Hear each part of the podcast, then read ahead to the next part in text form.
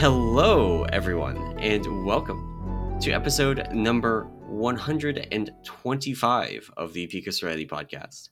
I am, as always, one of your hosts, Emerson, and joining me, we have my co host, Anomaly.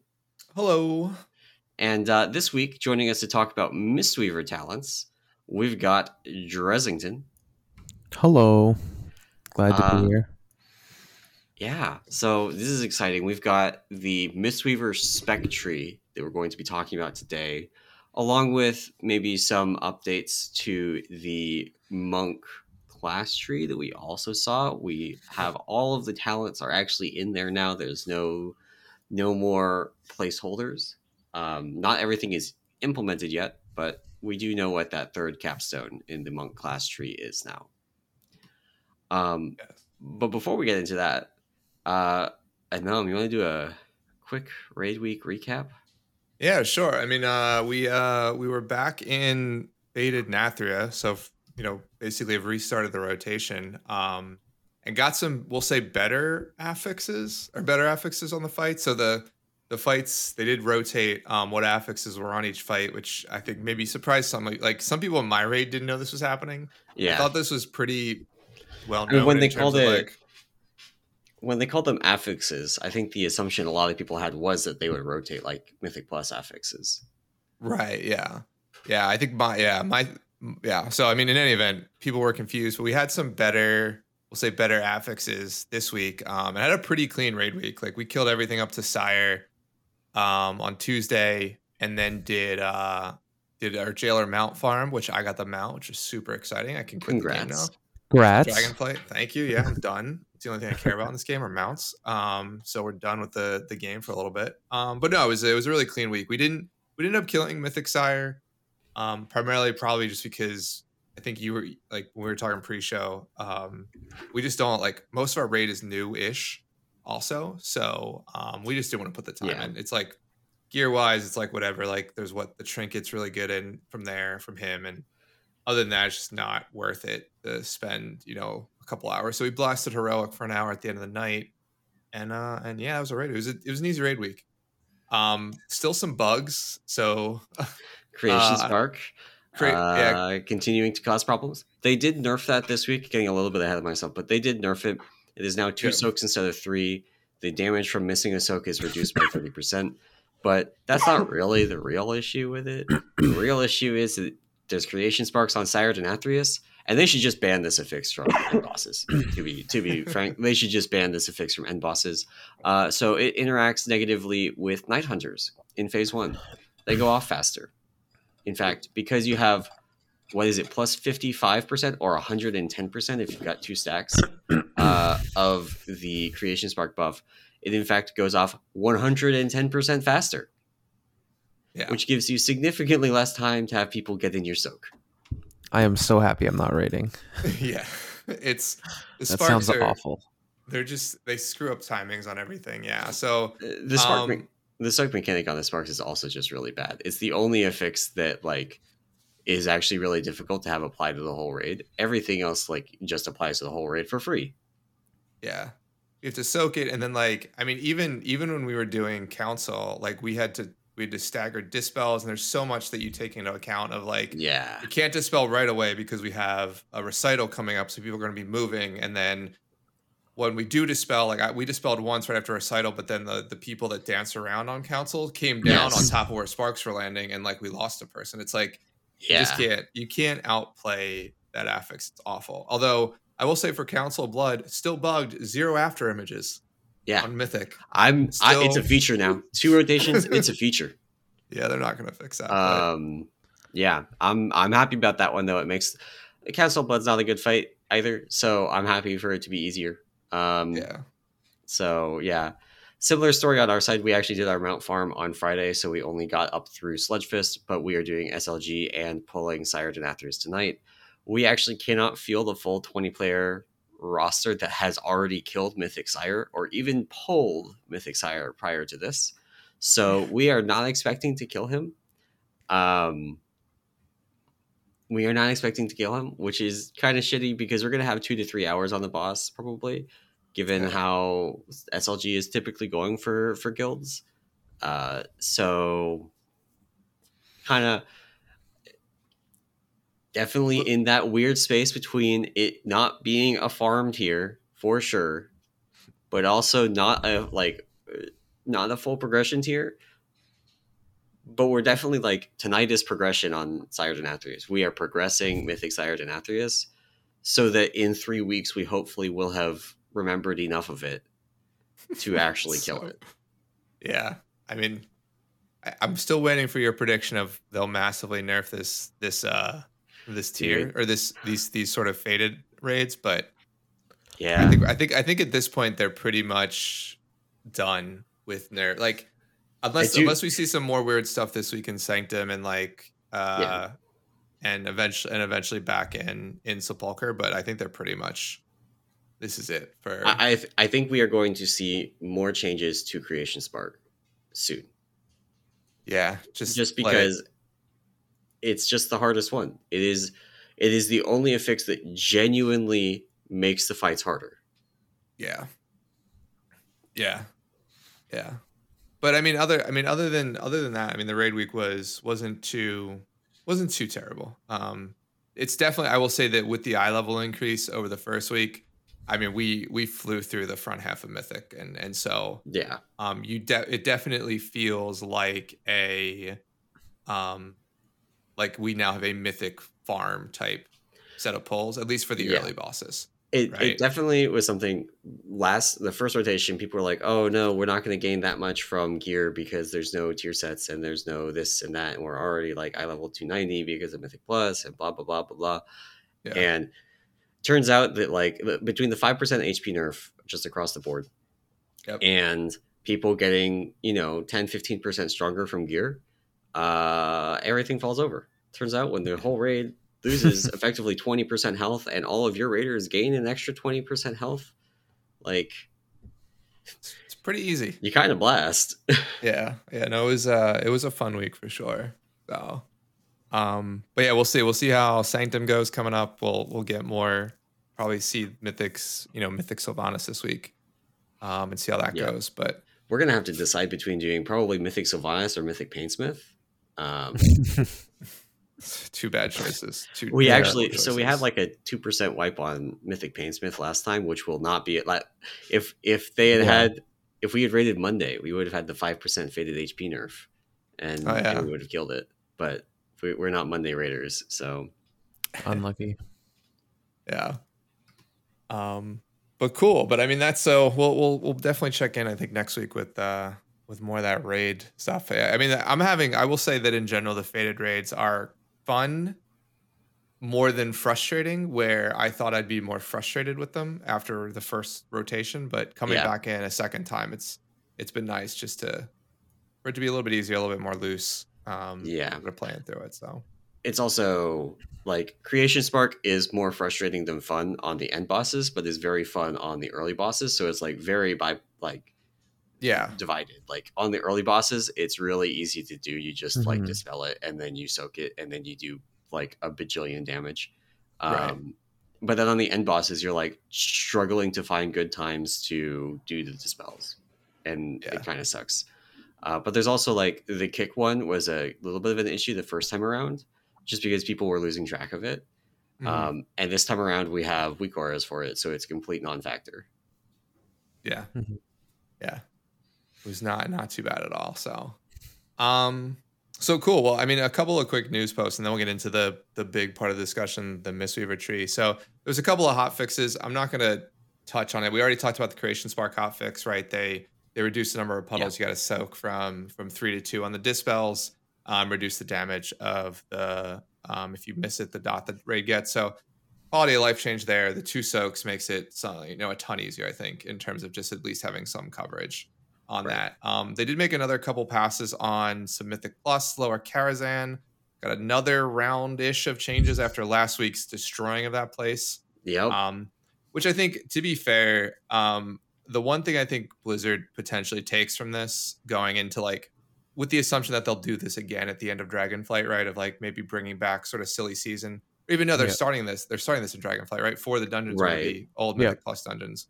Yeah, Right. I think what they'll need to do is be a little bit more proactive in what they do from a hotfix perspective, or as a community, us just be okay with them ch- making changes every week. I think, I think it's probably going to be a little bit of both. Um, them being a little bit more proactive and us just being aware that they're going to make changes. I think the I think the problem now is that we've asked for changes for so long. Where like Blizzard will spend an entire season doing nothing.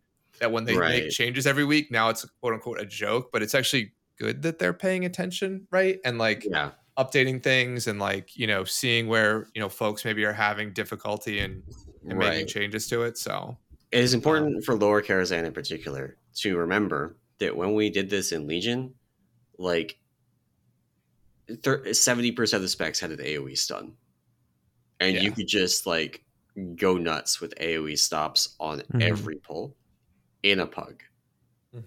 So that meant that Lower Kara, a lot of these things where they're removing casts or or changing them, um, weren't an issue because you just stunned it, because you just had a stun. Because like leg sweep was what forty five seconds. Uh, leg sweep's one of the few that survived the AOE stun purge. Yeah. Uh, Warriors no longer have their AOE stun. Demon Hunters still have theirs. There's like three others that existed that are no longer present. So Mhm. And Warlock just took all of them and just stun on cooldown like Yep. a pack six times. And you're like, oh, this pack has no mechanics. Why is this so challenging? yeah, yeah. exactly, exactly. So um, there are changes to the game itself, like to the classes, that change how difficult the dungeon is. I, I think the the big one for there was the whole fact that they just removed an entire mechanic from Huntsman or whatever his name is. Yeah, Um, yeah. Where back in the day, I don't remember it being that awful to see. There's just something about like maybe it's because I was playing with a Frost DK this entire season, but trying to see it on a Frost DK is impossible. yeah, You're just like, "Uh, there's blue everywhere. I don't know what's going on. yeah, Yeah, yeah. I also I don't remember like yeah, because I I mean I. I healed back then and too, and like yeah, I don't remember it being as big of an issue. I remember that I remember being like a little bit of a, you know, if you're in a pug, a little bit hairy in terms of like as a Yeah. healer trying to get it done Yep. quickly, Yeah. right? But it never was like to the point of like, oh man, this is awful. They should remove this. So I think they Um, removed it because of the weak aura. Um, for those that maybe missed it, there was a weak aura. Apparently, when you got the actual debuff that needed dispelling, but not the one that didn't need dispelling, uh, it fired like a vehicle event. And so Oh, this okay. weak aura would watch for the vehicle event during. It, it also only worked though if the entire Right. party had it. Otherwise, it, it would only work between people that shared it. So if if Anomaly got it, I couldn't tell that he had it unless we both had the weak aura, right. which made it Um, mandatory, which Yes. is what Blizzard doesn't want. Yeah, and so I think that's why they removed it. I don't think it was like too difficult. I think it's that uh, people found a way to trivialize it with a weak aura, but the weak aura only worked if everybody has it. And so gotcha. you would go into a pug, and the first question for lower Kara would be, "Do you have the weak aura?" And they would rather just remove it. That's fair. That's fair. Um, but yeah, that was uh, yeah, they've. I mean, they've been making a ton of changes to that dungeon. So a couple more this week, bug fixes too. So, um, the other big, I guess, change or hot fix this week was the um was the the um the ring from what is it, Court of Stars, right? Yeah, Um, so there, there's a ring from Court of Stars that basically uh, reads um, increase like when you equip it, it increases your auto attack damage by an amount. Um, and that ring was apparently really good because it you know affected all like more than just your white swings in terms of um yeah, in terms of abilities, right? So it affected more than just you know that part of the ability. So rather than you know going and fix it, um, they just nerfed the hell out of this ring. Um, but it was best in slot for pretty much. Didn't they actually fix it? class. I thought they actually fixed it. Maybe they didn't. No, Yeah, no, the okay. functionality didn't change. They just brought the tuning uh way down. So Yeah, to the point where you wouldn't you wouldn't want it really. Yeah. Yeah, I think maybe Yes. only like rogues might use it still. Okay, I saw I something missed on Twitter about it, but yeah. who knows if that's out of date or not. So basically, the situation is that if you are a melee spec, your weapon damage gets converted into attack power for determining your spell damage. So if you cast Keg Smash, that is based not only off of your attack power that comes from agility and from uh, your mastery, it Mhm. Also comes from your weapon DPS. So this ring increasing your weapon DPS was increasing not your weapon like actual auto attacks by 10%. It was increasing your weapon DPS by 10%, which was then buffing all of your spells. So it was actually significantly better Yeah. by by a ton. Like it, it effectively was just 10% damage. hmm Yeah. So um, that's now gone. So a lot of people, excuse me, were a little upset because I spent weeks or uh, basically all week in well weeks if you're EU, but Yeah. all week if you're NA, um, in in Court of Stars to to get So one. So it is important to note that we didn't figure this out. Like Kojiyama, who's actually in my guild, hi Koji, uh, figured this out after Court of Stars went away. So if you were EU, you actually still had Court of Stars and could still farm it after this Mhm. got figured out. But if you're NA, the dungeon was already gone. And the numbers prior to figuring out this bug with the item were way, way, way lower on the order of like a 1% gain for a Mhm. lot of specs, which means that honestly, like a lot of people didn't bother farming it because it's just not that good. And it means that you can't run the Mechagon sets, which are just easier to acquire because the dungeons are always here. Mhm. Um, so a bunch of people in NA were complaining after it came out that this ring was like way better than it was supposed to be that they hadn't farmed it because it wasn't supposed to be that good. right, yeah. So I mean the the ring itself nerfed, no longer an issue, but it was just it was fun for fun for a couple days, we'll say. Um, Yeah. before before they got that fixed. So, um, so cool. I guess then, um, one final news thing, and then we can start talking about the the main thing. Is there was an interview this week with Max and Ian, um, and I don't think we'll be able to go over the whole interview, but a couple of I guess highlights we'll say, and if you guys have any, you know, chime in. But um, I, I sort of cherry picked a couple of highlights from the interview, which was number one. Um, Ian did mention that there are discussions going on about adding another B-Res to a class. Yep. Um, Ian mentioned Paladin as a potential option. People are freaking out that I saw literally 30 seconds later a Reddit post was like Paladin getting B-Res and Dragonflight. I'm like, it's not exactly what Ian said at all.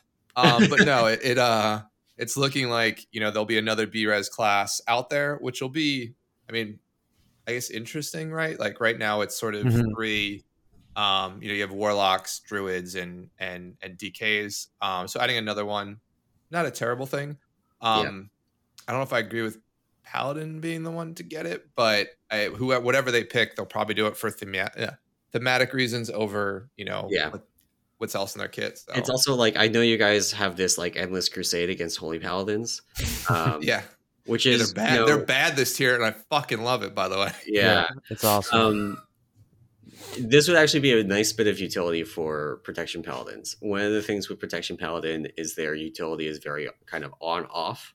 You know, sometimes the immunes are amazing, but Blizzard has been pretty good over the past several tiers um, at just making it so immunes don't work on things. So Mhm. their utility is kind of absent.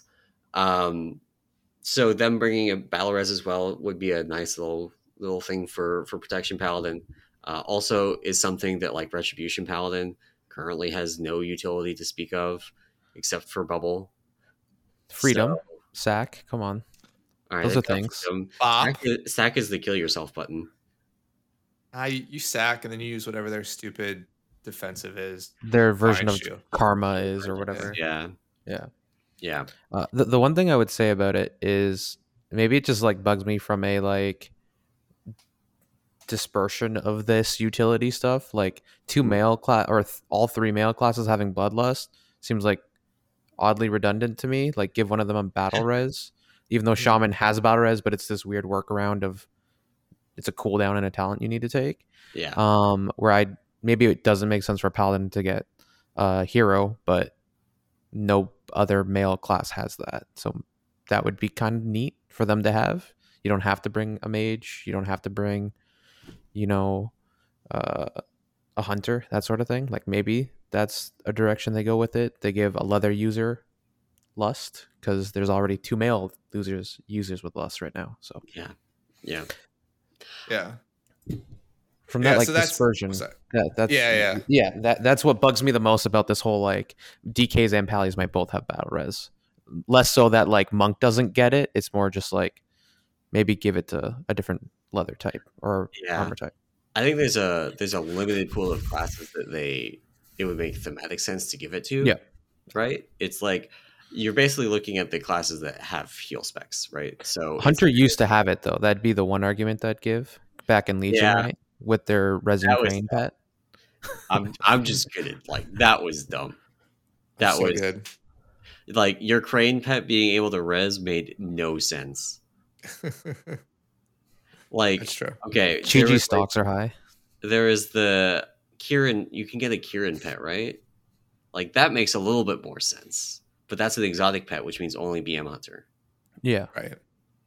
And so the crane was like the non BM answer to But that. by cranes being able to use it and Mistweavers having invoke Chi Oh my God. therefore Mistweavers should get battle res. And we just like teach the yes. rest of the monks how to do it. You know? Yeah, and also teach the hunter pets how to do it. Yeah. The hunter, Sure. If we pet- get it, that'd be cool. hunter crane pets can battle res, but only with a Mistweaver in the party. Yeah, yeah, yeah. yeah. they're they're invoking our powers for their pet to do it. yes. So they can res us when we die to a mechanic. yes. Yeah. Yes. That'd be funny. But yeah, so I mean, they're they're talking. I guess the other thing too that Ian did mention is Evokers, which I think you you hinted at, uh, Drez, is Evokers are getting bloodlust uh, in the next alpha build. So that, that's confirmed at least. The battle res piece, other than another battle res coming for some class, um, we don't know which class is getting it, but Ian did mention paladin, so we'll see there. Um, That one sort of just feels like a they're throwing more stuff at it so people will play it and try it. It's almost like how demon hunters were just so busted in Legion when they first Right. like yeah, f- were fully implemented that it, it's just so people do adopt it and then after that they might prune some stuff back but like maybe it never hits it to live and they just have it for this one alpha cycle so that you don't have to build a group on alpha around having a lust in it you can be playing all these new different changed classes and just have the lust in your party Right. yeah. There's also that from a practical rating standpoint, Evoker is going to be what they are saying is medium ranged. So it's Yeah. not the full 40 yard range. So it's going to be a really awkward spot, I think, for rating. I don't think that applies so much to keys, but I think for rating, Mhm. that's a big drawback. F- So- from the healer aspect for sure dps like you can kind of play in whatever range you really want to and like avoid stuff if you need It- to It limits um, things like, let's take Sludgefist as an example. If you get chain, if you're an Evoker and you get chained to whoever is baiting the chain slam, hmm then the whole range group has to move up, or you have to stop DPSing in order to go back and bait the chain slam. yeah I, i'm sure like it, it would almost be like how they address some fight mechanics with like what revival does and doesn't dispel currently Right. like they'd probably do something like that with evokers and just say like oh it's always considered melee for this mechanic so it's Yeah. at least more playable than what you're saying like if, if the intended strat becomes the whole bait aspect of it like Sludgefist and Sludgefist is one of the only fights i can think of in history that has something so divisive like that like what group you're considered in where like if you're a monk and you're playing out in range for some reason it like completely changes your ability to play the fight if you want to be ranger monk instead of Hmm. properly playing the class but whatever I like that. Yeah, yeah. So we'll, I guess we'll we'll we'll, we'll see more. Um, you know, over the next couple cycles, see what other other new stuff comes in. Because it sounds like they're doing a little bit more than just these talent trees. They're sort of adding some some utility to, to each of the classes. So it, it'd be cool if somebody else got lock cookies and and gates or Yeah. something They and summoning and soul stones. yeah yeah, like Yeah. if, if you could find some thematic way to spread that out i don't know what it is like who Okay, f- Mage, maybe monks because we have ports Oh, we drop down our ports they can take it they can take So where our ports are Death Knights get summons because uh, they've already got Deathgate. They're like halfway there. Yeah. Um, mages get cookies because they already can make the the mana Food. food. Uh, and soul evoker. Oh, sorry. I was gonna say evoker can get port because they already are moving time and space stuff thematically. Yeah. Okay. Okay. Okay. I, I could also see druids getting well. I could see druids getting lock cookies, some version of it. They're like force feeding you some leaves. Like they just prepare like a salad and you like eat it. I don't or a tonic of some kind. Yeah, True. yeah. Uh, monks getting the soul stone. Your your celestial just comes in and reses the nearest healer. Yeah. A- Any anytime our celestials get more face time, I'm I'm for it. I don't even Or Care no, which even one. better. Bam Lu shows up, dunks on you for dying like a moron, that'd and be then sweet. reses healer. Some line about too many mana buttons. Yes. Yeah. be it'd be interesting for sure. But I, I'm glad they are trying to open up these raid utilities to more classes. Like he touched on in the discussion, like doing scrolls to offset buffs might not be something that they get back to doing, Yeah. but at least spreading things out. So like, it just seems like every tier you end up with like, oh, warlocks are insane because they bring so much damage and so much other stuff to the to the plate that Yeah.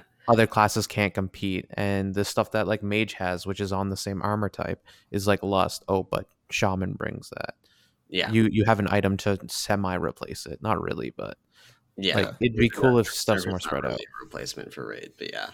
yeah Um, yeah, and also just on a practical standpoint, there is as long as they keep putting the like respawn points a million miles away from the raid bosses, it is not practical to raid without a warlock. You are going to spend half of your progression time just waiting for somebody to run back and res the raid. That and- the whole raid to run back.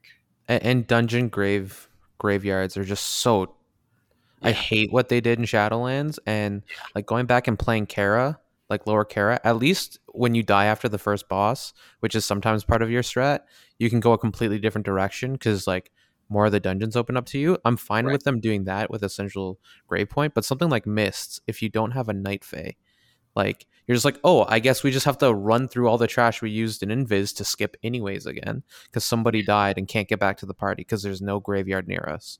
Yeah, Cool. That sucks. That that really really sucks. Uh, and they're they're doing more of that in in uh, Dragonflight, like the Yeah. Oldemon dungeon that you need a miner for, or you have to like commit bloodlust to killing a rock. Pretty neat. Yeah. yeah yeah um so cool yeah so we'll we'll see i mean we'll see about the utility aspect if they take it any further but right now just really mentioning you know lost to Evokers and then be res to someone uh new Probably Pally. Oh.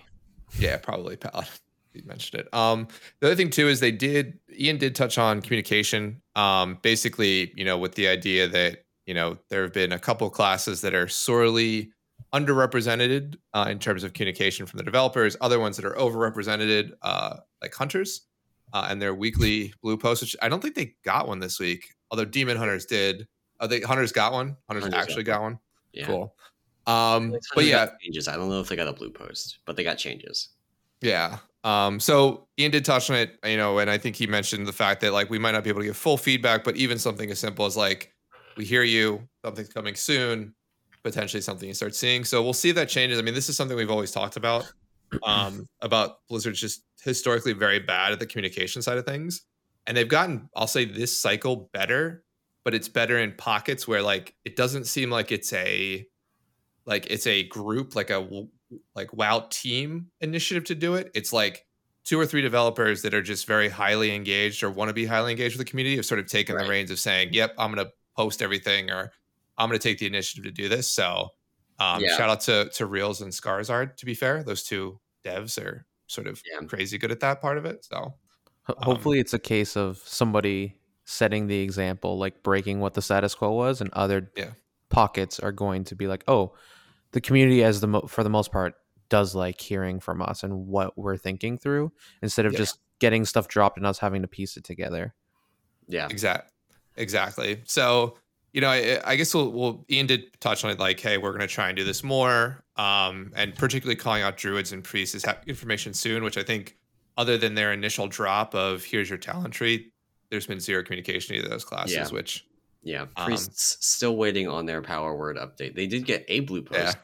It was telling them that they were working on a quote power word update, which yeah, they have yet to receive. exactly, exactly. So. Uh, I think that's what happens when your developer leaves the company. I'll be completely honest with you. Uh, but Okay, we'll uh, we'll move on from that. Fair enough. Um, so so that's that. And then um the only other final thing from the interview I wanted to touch on was basically actually a question Ian posed to Max, which was what were you what would like what would the community's feelings So really just a, a community question of what would the community's feelings be about a simultaneous release of normal heroic and mythic all at the same time instead of this sort of gap that we have today which is you'll get normal and heroic for a week and then the following week we'll get mythic um so max didn't really i mean from max's point of view as a world first raider basically just limits what they'll do in terms of like splits and things like that right. um, I, to be fair, I don't think it will. I think you'll still see crazy amounts of splits from them. I think the difference is they're now going to shove them into one week versus shoving them into two. Yeah. Um, you know what I mean? So, like, we still saw a bunch of splits for specific items, you know, in the second week this time. Um, and I think you'll continue to see that even if everything's released in one week. From my point of view as a, you know, world 500 raider, um, I think it's a good change. Uh, to be fair, like I will say that you know, looking back on our heroic progression, you know, we basically cleared all of heroic other than the last boss within our raid time, pretty much the first week anyway. right. Um, and then we did kill the last boss in like extra time, which for us is just like if you're on on a Friday night and we have 10 people, we'll go. If we don't, it's like not Yeah. a big deal. Yeah. Um, so I mean, for us, it wouldn't change what we do because we're still going to spend time in heroic anyway. Um, the first week just for gear. Um, yeah. but uh, but I'd like to know your thoughts. I mean, it it seems like if the only nice part about this is the ability to get early boss loot from like the two or three mythic bosses that are just generally easier than the end bosses of heroic, and so Yeah. you sort of accelerate that part of the grind slightly by a week, right? With a continuation of the Great Vault system, like being able to get two early bosses, like this year, obviously tuning was way higher, but Skolex and Vigilant Guardian, if you could clear those week one, um, that's a Mythic Vault slot that somebody gets. Right. Um, I actually, I don't think this would be a great idea because, um, for like looking at our stuff this year, looking at how we went about getting tier sets, we were doing heroic for like a month, which is way longer than normal. Mhm. Because heroic was just way more valuable. It was actually would have been a negative to have a mythic vault slot on week one because you couldn't get tier in your mythic vault slot because you hadn't killed the boss yet. It dropped the tier. The bosses Right. with tier, yeah. Right. Right. Yeah. Right. Um, so there's that, but also just like heroic week is us learning the raid. We aren't getting on PTR as a guild and like going through the PTR testing as a guild and figuring it out. Mhm. We're learning it, the basics of the fight in heroic, and um, having this thing where like mythic is also that week just puts the pressure on of like, well, you know, we should do heroic and then we have to do the thing where like we skip some of the end bosses and go do early mythic bosses or things like that. And um you know, I'd rather just do heroic on the first week. I I think like to your point, it's nice as a instead of the hard heroic bosses, which might actually be untuned or tuned in some unfair way week one, which Yeah. we normally see happen. That you can just then go in, jump in, do a couple mythic bosses that are a bit easier on fights you've already done on heroic. So Yeah. if you're doing it in that way linearly, it feels nice from a progression standpoint. But from a gear acquisition standpoint, as you pointed out with the vault, it might jank them some things up. But Yeah. that was partially offset by like you could also get uh tier from from uh mythic, Mythic plus, Plus. right Yeah. so that it, it reduces your chances by one but it's not like you only have three shots at it Right. um and you do then have the opportunity to trade some stuff that is looted later on in heroic even the end tier bosses is when you get back is to it in heroic you could trade that around depending how slots line up And I think Sepulcher is a very weird tier to look back on for this because of how yeah miserable the tuning was. Like Yeah. Vigilant Guardian was not practical for most guilds to pull on Tuesday of the first week. Um, you needed more gear, you needed tier, and uh, then after it got nerfed, it became much more practical to do. But if you um, look at like Sanctum, it would have been very practical to skip doing Mythic or Heroic Sylvanas and go do Mythic um, Tarragrue, the Eye, the Nine, even Remnant uh, with the gear you got from your first heroic clear. The only other part I wanted to touch on on this, because I've helped work with the BDGG team on the World First Race stuff, um, the past or this entire uh, expansion. Like it would be nice in the sense of having them out at the same time. That if they need a break from like the mythic progression, they could just immediately jump into heroic week one. And this is all Yeah. happening when everything is new. So Right. we we have the opportunity to like build on the fights and teach people more about the fights in like a lower risk environment than like Yeah. endlessly pulling a boss and a lot of viewers that come in are only watching for the mythic stuff right so they might not actually know all the mechanics and know the difference between mythic and heroic but that's where you Right. can take the opportunity to explain things so i do like it from Yeah. that perspective but it does make like everything sort of like blizzard has to decide which they never do like what do they care about the most like the Yeah. actual end game and what the community ends up being interested in in the first like three weeks or um, gear acquisition for most of the groups or making it terrible on the high high end people. Like no matter Yeah. what decision they take there's a pro and con to it. It's the same thing that happened with master loot which the community is still divided about. A lot of people that are in serious rating guilds are like we love master loot. If you're a healer you're like master loot sucks. I never get any loot. Right? Yeah. so there's always going to be a good and bad of this, these things. I fall on like i think it would be interesting to have it all open at the same time because it'd be interesting to see if you can actually slam some bosses slightly under geared on mythic like Yeah. instead of having all the heroic gear and your power level increase that's part of what makes the first couple bosses a walkover uh in some Yeah. Yeah.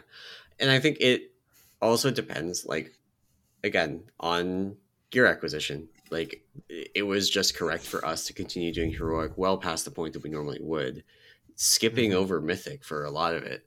Um, not entirely, but like only doing the first two or three bosses to get uh, a little bit of gear from that.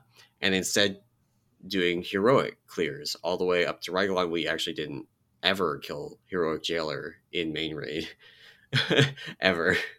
Um, what what just- else just I'd like to see if they did something with this is just to not cap valor and conquest and all that. Like the way the system started this expansion, at least with valor, made it really nice that if I don't want or if I do want to grind outside of raid hours, I can have some benefit instead of being capped at like half an upgrade in the week. yeah, Because you can't even get max it- score. I think capping it would be good. I think capping it would be good. I think the cap on a regular season is way too low. Like you said, half an upgrade a week feels really bad. Yeah. Um, you should be able to like at least take a myth, uh, a single plus fifteen item all the way to the max from your valor every week if you max it out. Oh, yeah, as as long as it's not like weapons, I do understand because you have to dump so much more into it. So maybe they don't make the cap like three k a week Yeah. because that also is just a lot of content to do. But there Yeah. needs to be something that better lines up with what Right. I can do with all the grinding I'm doing in M plus that reflects like the power level I should be gaining Right. if I killed this not the same amount, but like put the same amount of effort into heroic. Right. Yeah. Um, yeah, and also Catalyst, Catalyst being out sooner is huge. yeah that that, that it was a nice change as somebody that didn't do any mythic bosses and like maybe one heroic with oe because i got carried through it and that was awesome besides that like i've gotten all my gear from mythic plus and i've converted it that feels Yeah. so awesome for a player that doesn't want to raid or doesn't have the time to raid so Right. something like that system should come back and they even touched on um, the tokens coming back in or it's like something that they're looking at bringing back not in the same the dinar from this capacity season. yeah the dinar Yeah. yeah. Yeah. which are all i think those are all great things to give pa- uh, players more choices about how they want to spend their time in game Yeah. like we've shown we will spend the time in game if you put a reason for us to do it Yeah, I think there's also, um, rather than them opening everything up week one, like if they pick, if they were to pick one change to make to the the raid structure for uh, Mythic, I would rather them change the lockout system. And I know Max actually also covered this with with Ian, and Ian's answer was, "So you want to do more splits?" And then went on this thing about how they see Mythic as a commitment. They want you to do it with a, a committed group and they don't want Right. that to change really. Um, there's a very real practical issue with that, and it is that like if you're in a group that is normally above 20 and you have people that post out, even if you're at 22 or 23 people on your roster, you can end up below 20 for a raid night. And as soon as that happens, raid team's probably dead. Yeah. Uh, there's just that hard cutoff, and you can't get somebody else in very easily because if they are capable of doing mythic raiding, they're probably already doing it. They're probably already saved or have to not get saved to your lockout so they can go into theirs later in the week. So you're limited to alts pretty much. The- building off your point too um let's say you like normally you have like three to four extra bench players is what most raid teams aim for for those post out reasons. If they are pure bench players they're never going to see the time on fights when they need to be brought in to do them. Their only experience Yeah. is going to be heroic. So by opening it up a bit more those players then have enough oh my raids already happened this week for my main guild. Where can Yeah. i bring this tune to now? Like are there groups that need players? Like you can then go and learn the fights. Obviously that's like more of an idealistic world where everybody's getting time in on fights and stuff but like in some capacity so like that's the advantage of it but i do see like the point Ion was making about about it like it also if you're able to just jump in and out of fights and you're only locked to that boss but not an entire lockout then you can just drop groups if like stuff's not going easy in the first two pulls which is basically what happens in heroic and normal and stuff like that. If people don't know mechanics you're just like okay this is a waste of my time right? Yeah. so there's pros and cons to it again it's it's also like I stopped trying to do mythic pugs on my alts. Um, it's just a huge hassle for what frequently happens. Like Ian was like, you know, if you are in a mythic pug and you're already safe to that lockout, that gives you a reason to stick around and stick it out and try and try and kill the next boss or whatever. And having spent way too much time trying to do mythic pugs, let me tell you, Ian has a coast is that's not a real piece of friction people will give you maybe they give you instead of giving you one pull on Skolex, they give you four pulls on Skolex, and then the group falls apart because your healer left and nobody wants to join a a one of eleven uh, mythic sepulcher lockout. yeah Yeah. So I mean, I guess I mean not to not to cut this conversation off short, but we still have the We still have retreat to talk about, Yeah, and we only have forty five minutes. So yeah, I mean, Yeah, I, I think I, I think I think I mean I think we'll see what what what they do. I mean, maybe we see some shakeups in terms of the way they release stuff, but um, I think that to you guys' point, I think there's pros and cons to to each side of either releasing everything at once or you know shifting it and and continuing to do what they've been doing. So Yeah, yeah. um, so cool. Well, yeah, we are now halfway through, and we haven't even talked about the Mistweaver stuff. So let's uh, let's sort of get into it. So um, I put together sort of a, a little bit of an outline of how we'll talk about it. But I guess Drez, I wanted to first sort of open it up with like, what are your sort of just high level thoughts? Like, did Blizzard hit the mark with the tree? Are they missing it? Is this a bad tree? Are we are we the shadow priests of the world here? Or are we like the the resto shamans and like hunters of the world in terms of the way you, way you think the tree planned out? so from the other trees I've seen, like the one thing I think they did super well on ours is giving us diversity. On if people do want to play differently, they do have options to do so. Granted, there's probably going to be one best way to do it, but there is a a way we can play soothing mist and like stand in range if you want to. Again, the problem is you can't use half your kit, so why are you doing that anyways? Right. Some people choose to do it. Um, th- There is some merit to that on a fight like a Sludgefist, right? If you could be considered not melee. yeah, but then Sledge Fist and Athreus are both like you want to balance your ranged and melee groups. Yeah. With, like even numbers. And so if you could as a Mistweaver, swap between those two, there's a reason to do it, even if Caster is just a worse melee Mistweaver. Yes, but there'd have to be some way to change how the game recognizes you. And we're recognized now first as melee and then healer instead of how it used to be. Like sometimes we were melee, sometimes we were a healer, depending on the mechanic. Um, like back in Legion BFA, stuff like that. Right. Um, but I, I'd say that the best thing is like there is a clear way you can go Mythic Plus for stuff you want to do. Now that we have uh, talents to test it, they've already started changing things. Like uh, Ancient Teachings of the Monastery now has a different activator, so we're not dumping all our mana into Essence Font. It's now more of a filler in between not getting resets on your Feline Stomp. It's mm-hmm. going to be there so we can still use that ability, but we don't have to just slam it and then clip it, not even use it for its actual functionality, but just what it's like Just doing triggering eight on just for its trigger, which like I don't care about, but whatever. I, I wish there was a way to skip it, but I understand why. No matter how you break out your points, you have to take it. It's just it interacts with so many other things that it, it it's kind of needed to be there just in case. Um, Yeah. Yeah. but th- we, we do have a couple things that are just way too strong and going to be way too bonkers and we need to they need to be tuned down in some way um, there's just so many things that have synergy with each other which yes feel awesome but we could approach Ny'alotha tiers of just ridiculousness where at least back then it was all because of a board power system this is all going to be tuned corely to us so i'm more fearful of because of how strong it looks at the moment without things being fully tested and implemented that they might prune back a bit too much and then confuse our identity as a result of what we want to do. And we might just end up in the same spot as we are now, where there's a fraction of the community that's like Rising Mist is the best. We love playing it. I love doing damage and healing via that, but we're not interacting with their frames. And then other players that only want to interact with their frames and don't want to hit any damaging buttons. Like Mhm. if one, it's like the conundrum we're in. If one part of that dynamic is too strong, they might just tune it down and then we're stuck in the middle of like we kind of do a bunch of things pretty decently but we're not there's no reason to bring us like our reason looking into dragonflight to answer your question is we're going to bring so much throughput that like any sort of rot fight we are going to be the kings of it looks like and doing sustained hps we're going to be the kings of we're going to bring Hmm. some damage that is important and we bring a raid buff in a sense it's not too important, but there's other classes that are probably going to be brought. Like brewmasters are always pretty solid.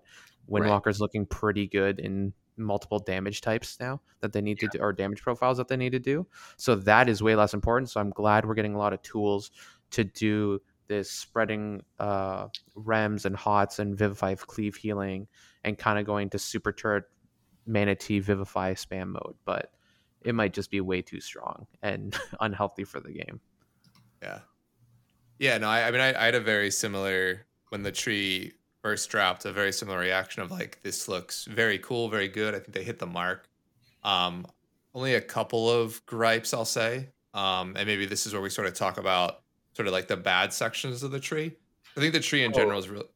How about before we get into the bad sections of the tree, do you want to walk through the tree? Because we have not Oh, yeah, sure, sure. tree Yeah. at all. Oh, well, I've we stared so much start at the tree that I'm like, oh, everyone else know, need like knows what these talents I are. have no Like, idea they know what, I'm the talking mystery for tree. I have spent no time. I've never even pulled it up before today. So we're gonna Yeah. Yeah, yeah, pull it up, pull it up. about. I looked Yeah. at the brewmaster tree like picked on The the third day. tree side, and y'all can yell at me if I picked anything really stupid. But um, Yeah, I mean, the, I, I think we'll focus on maybe the the spec side and then the class tree side. There's really, I mean, there's not too much there. So I mean, like on the spec side, I guess like you, the first eight points, you basically take a bunch of what you want, right? Or you basically take everything, right? So like you'll end up with like our our our starting points always enveloping mist, and then you will take both essence font and renewing mist on the next side, just because you need to use as many points as you can and then you'll take all the tier three ones. So you'll take Life Cocoon, just a solid cooldown. You'll take Thunder Focus Tea because there's a ton of synergy around that spell right now. And then the far right one is um is uh invigorating mists, and that's just the the cleave healing from uh, Right. Vivify into the renewing mist. So um nothing too crazy just yet. Um and then down from there you'll get the new revival restoral choice now, which is actually really interesting, which is cool. So to be fair, this is probably partly Blizzard's like I don't want to keep remembering to whitelist or or you know Yeah. sort of like allow or disallow revival to spells, but it basically changes. It's no change to the healing of revival. What it does is one side will dispel magic effects, uh, which is revival, and the other side restoral is uh, disease and poisons, along with being able to be casted while stunned. So you sort of pick the one that you want. I'd say in in general, like you'll probably default restoral actually in most cases, both PvP and PvE and Yep. you'll pull out revival when you have a specific magic debuff just because typically the raid debuffs are going to be are going to be magic so yeah, speaking Um, of, we have mhm. wiped Cha- to chaotic spark a number of times because of somebody pushing revival and instant dispelling them all. yes yes the sparks yeah um, and then the final point in this sort of eight point piece is probably is always going to be mastery of mist just because it gives renewing mist a second charge and Right. you know basically brings it in line today um, hopefully they sort of condense those talents because it feels weird that they're spreading it out over three like just to get our current functionality back. I understand why, but it's a little Yeah. awkward. Yeah, so Vivify. yeah, and, and what Dres is saying, that whole right side of like renewing mist into invigorating into um into mastery of mist is all it just turns vivify and rem into what it is today, basically. Right. Um, so yeah, so it's not a it's not a bad start. I mean, we also have um, ancient or sorry, we have teachings of the monastery, which is on the far left side, uh, which we didn't talk about. It's just the typical buff today. Generally, we'll also be taking that in any tree. Um, you're taking, and like- then there's healing elixir, which Everything Uh, except for healing elixir, you're probably taking. Yeah. probably healing elixir in Mythic Plus. Just well, no, actually, no. I, I don't even think you take it in Mythic Plus. it- it's really only PvP where, at least Yeah. just PvP discussions for Mistweaver is where I've seen it taken. And plus, you basically don't don't need it. Like you already have access to so many things in the class tree that make you unkillable that you don't need to spend a point here. And there's just so many better things towards the bottom that you'd want to put a point into. Right. Right. There's this is one of the notes that I could see being like a casual slash leveling like a solo player kind of talent where Mhm. you just take it so you can munch an instant heal on yourself. While you're if out. they do move things around and move where it's positioned, because everything else that it's connected to, you can get to in a different way that feels a lot better. So Right. maybe you end up taking it along the way to get to something that you don't otherwise have access to. But Mhm. then again, that also feels bad from a choice perspective, where oh, I have to take this thing just to get to the thing I really want. Right. But it's also like right now, if you're out doing solo content, you don't really need Mastery of Mists, for example. Um, you're never going to use both charges of Renewing Mist because you're alone. Um, yeah, right. So then you can access everything that you could with Mastery of Mist by taking Healing Elixir instead, if that's a thing you care about. A lot of us that are raiding or doing keys or whatever are going to have so much gear that we can just kind of do whatever the fuck we want out in the world. Yeah. The So- other thing is it doesn't auto trigger like it does in current. Thank God. which sometimes is nice, sometimes isn't. Like for a brewmaster, you want to control when it's happening. Yeah. On a monk, most of the time you're just going about doing your things. Like if you took it as a mistweaver, and if it auto triggered, it's the same as your curing vial going off. You're just like, oh, cool. I don't have to worry about healing myself yeah. because Right. it went off. So Right.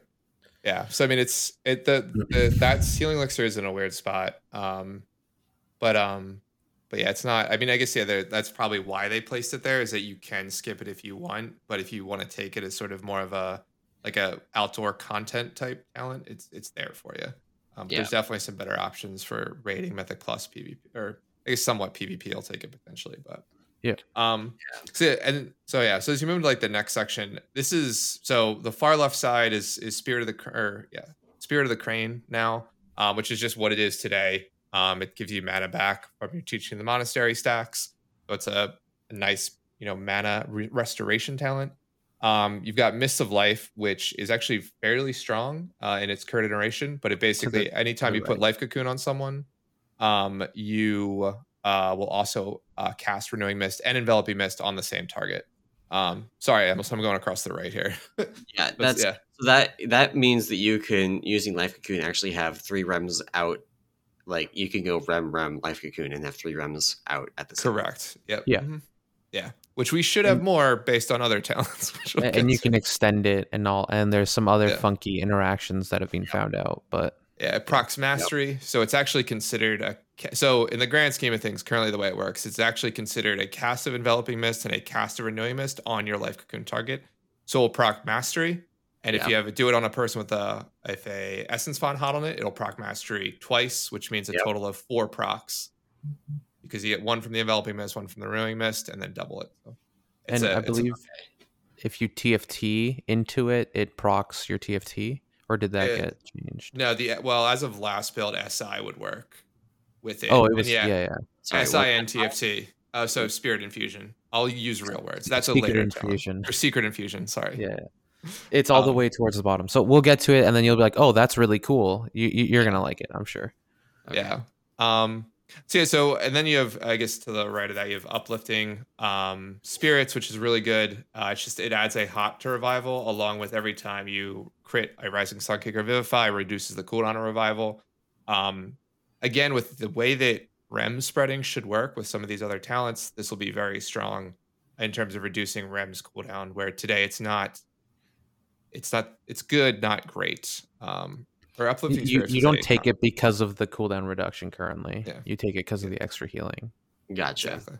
But if you have Um, more rems out, you get more vivify crits because you're vivifying more targets. Yeah. Yeah, it, it looks like we're going to be way more caster focused, at, at least like casting Vivify focus, Right. which some players don't like. But with everything else that's in the tree, like if you're not casting Vivify, you're playing it wrong. Yeah. Okay. Yep. Yeah. Um, and then so we get access to Zen Pulse just to the right here, which is a, a good mythic plus. So this is an old talent from Legion, I believe. Um, Is what, a PvP talent right now or not? No, I don't, think, so. I don't think it's in the game currently. Gotcha. Um, but yeah, so it's uh, it basically places a a hot on some on a player with mobs around them, and then will proc healing and damage when that player takes damage, basically. Okay. Um, so yeah, so it's a really it's really strong in Mythic Plus. Um, you know, fairly strong in PvP. I'm assuming too. I don't PvP, so we're guessing here. Um, in raids, less useful just because there's not a ton of mobs. You want basically a lot of mobs around the person who you're casting this on. gotcha. Um, so yeah, um, and then we get our mana talent. So it's a life cycles mana T choice node, um, which is what it is today anyway. I, I will say that to be honest with you, like I if the original version of this tree before we started really diving in, I would say it's always one you always take this, but I think potentially in today's world you actually skip this. Um, really? Okay. yeah. You, you skip some version of a mana talent, be it this or be it spirit, or yeah. in some scenarios both. Okay. Um, I, I like I I've made builds where I skip both because I just like envision not having mana problems. Yeah. Um, yeah. So you you could you might get some options down in the tree because of skipping those. Yeah.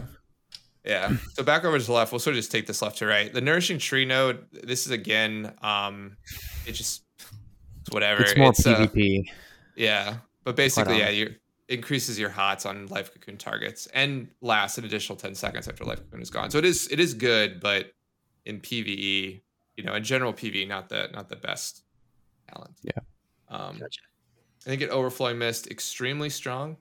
Um, the right of that. This is basically with enveloping mist. we'll put an Ah. additional buff on someone every time they take damage, heals them for four percent of their or three percent of their maximum HP. So on anyone, it is this. So this procs on any damage has a 0.5 second ICD, and the heal itself can crit, and the heal is boosted by enveloping mist. So it's actually it's more also- than four percent. It's also sorry, 30%. important to note that like this is an old Azerite trait, and the Azerite trait before was just flat healing, where this is percent of the target's healing, which is way way better. So it doesn't matter that it still has an ICD and all that sort of stuff because Yeah. it just functions so much better. Gotcha. Because that was the thing. I remember at the beginning of BFA, we found this trait. We found it worked with stagger. Yeah. So you were getting this nice flat heal with every stagger tick, along with every damage event, and it was just incredibly good for healing a brewmaster. Yeah. Um, that's where the ICD came from. Is brewmasters. Yeah. Thank us for that one. Awesome, yeah. Um, so this is one where because of the change from it being a flat heal to a percent heal, now it no longer matters that there's that ICD there, basically. Right. Yeah. Well, Well- no, well, it does. The ICD also got got uh, lowered from one second to a half second, which is very important. You, you get Yeah. more effective healing from it. Yeah, Right. You get twice as many on the brewmaster. You get twice as many uh, heals. Literally, Yeah. just Yeah, one. we we haven't. I don't think I've tested if it works with stagger. I know it works with basically spell or uh, like mob spell damage or just Right. auto attacks. The Um, Azerite trait did, so they would have had to have changed it to make it not work with stagger. But we could we could hop on alpha later and, and test that. out. Yeah, that's fair. Um, so the next node you get is uh is your invokes. So you either invoke uh, Yu'lon or invoke Chi to the right of this. Standard celestials. This will be taken in pretty much every build that I can think of. Um, There's no way you don't take it. Yeah, the one nice part about this now is that Invoke Yu'lon comes with a, thir- a flat 33% reduction in your enveloping mist cost. So you get basically third a third mana cost off your enveloping mist, which is a nice quality of life change. No longer need to pair Yu'lon with like Mana Tea. some sort of like innervate or even Mana Tea, right? Yeah. Yeah, Um, that's why we can skip the mana talents essentially. And Yeah. and Chi-Ji, you can just you don't really have mana problems when you play Chi-Ji. So Yeah. Yeah. Um, to the right of this are some buffs to Zen Pulse. Um, so Zen Reverberation and Accumulating Mist. I'll be completely honest. I don't know what either of these things do. Um, but they both Zen Pulse is what they, they do. Yeah, they make they make some additional healing to Zen Pulse. They also both just got uh, buffed in a blue post. So there's one where like while you channel Soothing Mist, it like makes it better for as long as you're choosing channeling Soothing Mist. I think that got buffed by to like 30% or something, and the other one got buffed to like 50%. So like these things have to be tested, but like you're not taking it because of the healing. You might just heal the target more to buff the damage. Is essentially what ends up happening. So this Right, is yeah. you put this on the tank. the tank is in all of the mobs, and Yeah. then you just Zen pulse them so that you get some AOE damage. Yeah, and, and granted, Zen Pulse, like, I think it's a bit overrated. Like, it's not going to contribute a whole heck of a lot of damage. Okay. Like, you might just be better off spinning crane kicking. So you might just take Zen Pulse itself and not take the bonus effects to it right. because it doesn't add too much, and you have a point that you can spend somewhere better. But yeah. that will have to be seen in a bunch of testing coming up. Right. Then we've got. Uh, I know this one, the Sleepy Cloud, Song of Chi. I love it. I hate this talent. Gross. I, I I literally will never respect this. I have seen one. I have I have seen this once, and it's when I spec it back in the order hall in Legion just to see what it looked like. Yeah. Right? Or was it in Legion? It was a Legion talent, right? Oh, I Yes. see Yeah, it some- It, it, it was in Legion. Um, I used it in Antorus Council when we were missing a druid for roots, so we DK gripped them all together and we slept them. Oh. So that's the one time I've used it Oh, in yeah, any you're form of content, and it was really cool to you. I, I I just like I was like, oh, I'm all ready to do this thing. Like it made me hyped for the fight. But that's like the only application I've seen it be used practical, except PvP like CC chains. The the biggest reason that this doesn't get taken in PVE is that it competes with Ring of Peace, right? Yeah right. Absolutely. you you pick Ring of Peace or you pick this, and Ring of Peace is just way way more unique, way more valuable. It's a in tank most- external. like, Yeah. Yeah, so- yeah. Can't take damage if you don't get hit. yeah. Yeah, it's good in pretty much everything. Yeah. Um, and the final one on the right here is another. It's brand new, really strong rapid diffusion. So it's essentially every time you rising sun kick or enveloping mist, you apply renewing mist for six seconds to an ally in forty yards. Wait, so what yeah, Yeah. so it's it's insanely strong, and the renewing mist lasts either three or six seconds, depending on points. So it lasts for six seconds.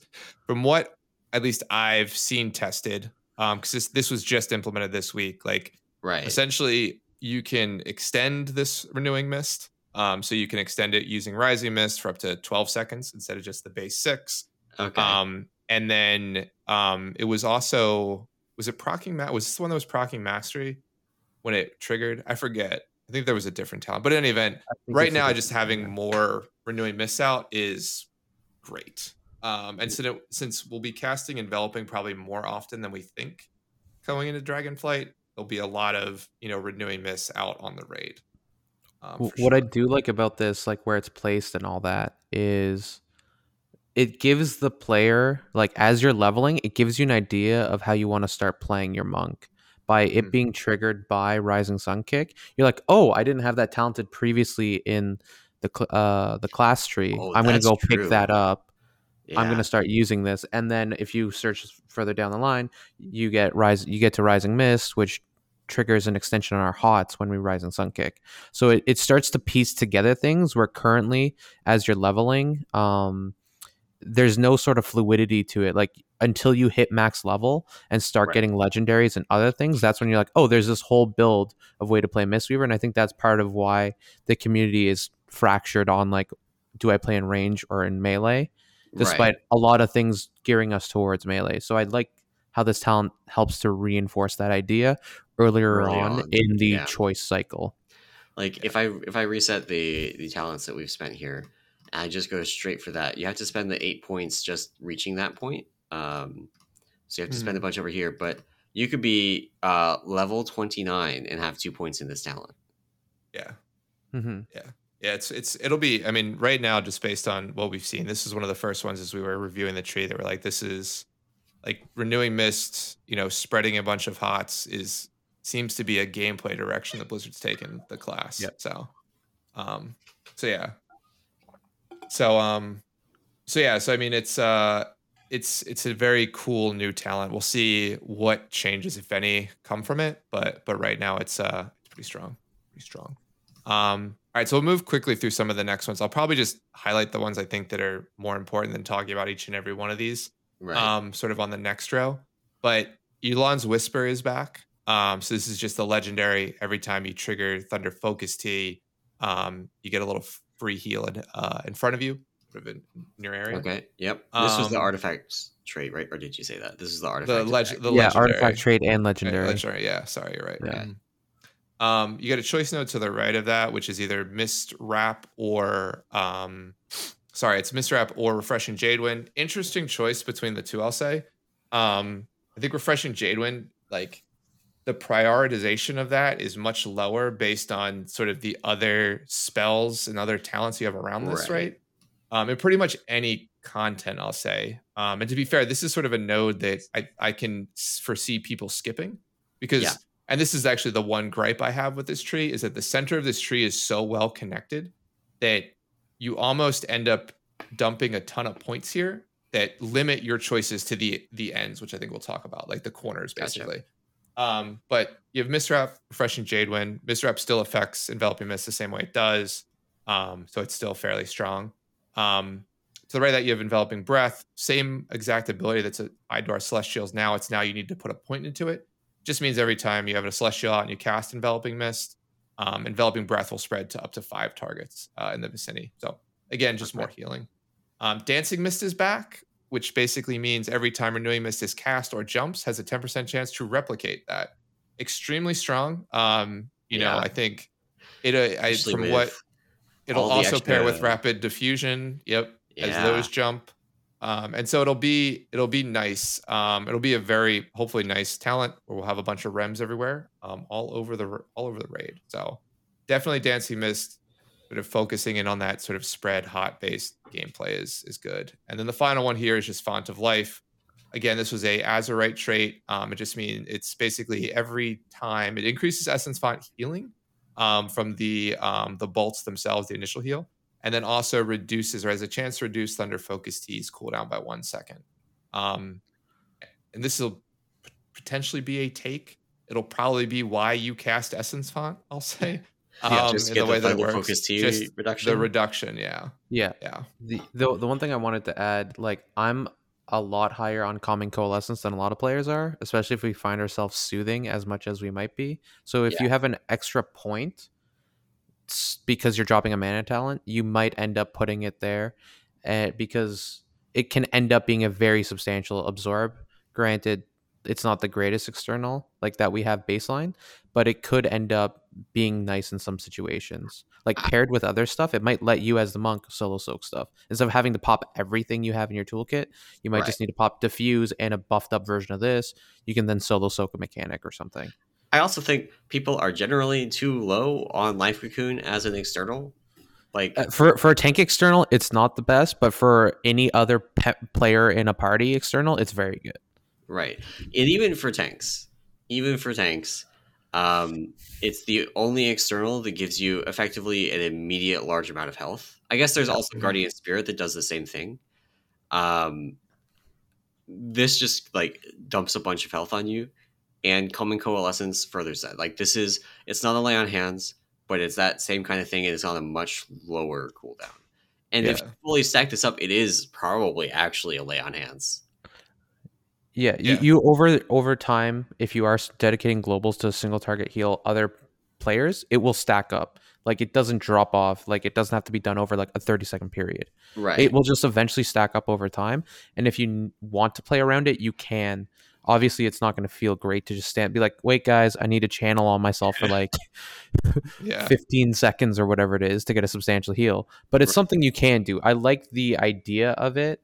I like that it's not connected to a whole bunch of things that are important for, to, to make other builds. But I like it as an additional choice if you want to move stuff around. If you're like, oh, I don't actually need Font of Life right. for whatever reason.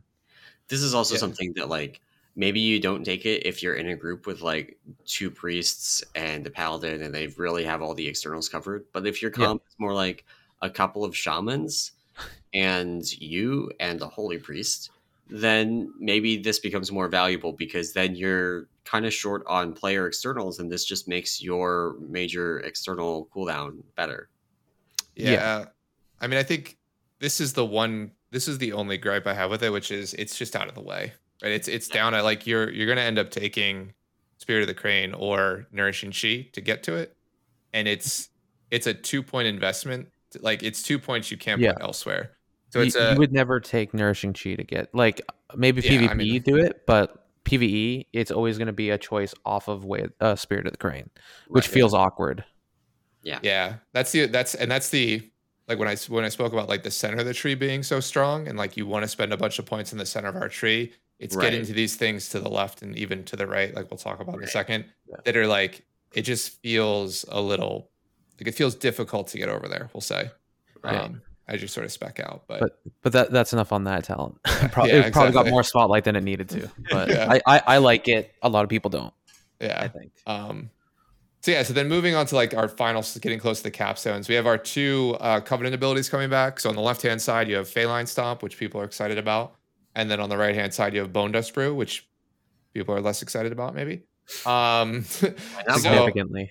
yeah, so they're both back. I'd say you know the maybe we'll take the Faeline Stomp line as a whole in this conversation, but basically Faeline Stomp and then the three talent points after that essentially all buff the damage and add a little bit of of healing into Faeline Stomp. So it's really to me like this would be this is sort of the area of the tree where if you're going into almost a you want to only do damage to cover your maintenance healing, which is I think maybe the way I'm going to describe this going to Dragonflight, less about a caster version of Mistweaver versus a you know a melee version of Mistweaver. It's more of like what is your maintenance healing you're doing? Are you casting a spell? Are you doing damage?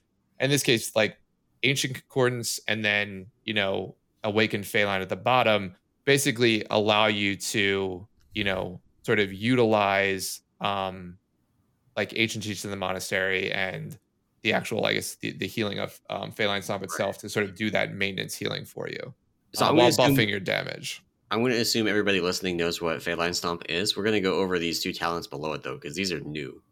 Um, yeah The first one, Ancient Concordance. Your blackout kicks strike six additional targets Uh, and have an additional 6% chance to reset the cooldown of Rising Sun Kick while within your Faeline Stomp. Six Right. additional targets is a lot.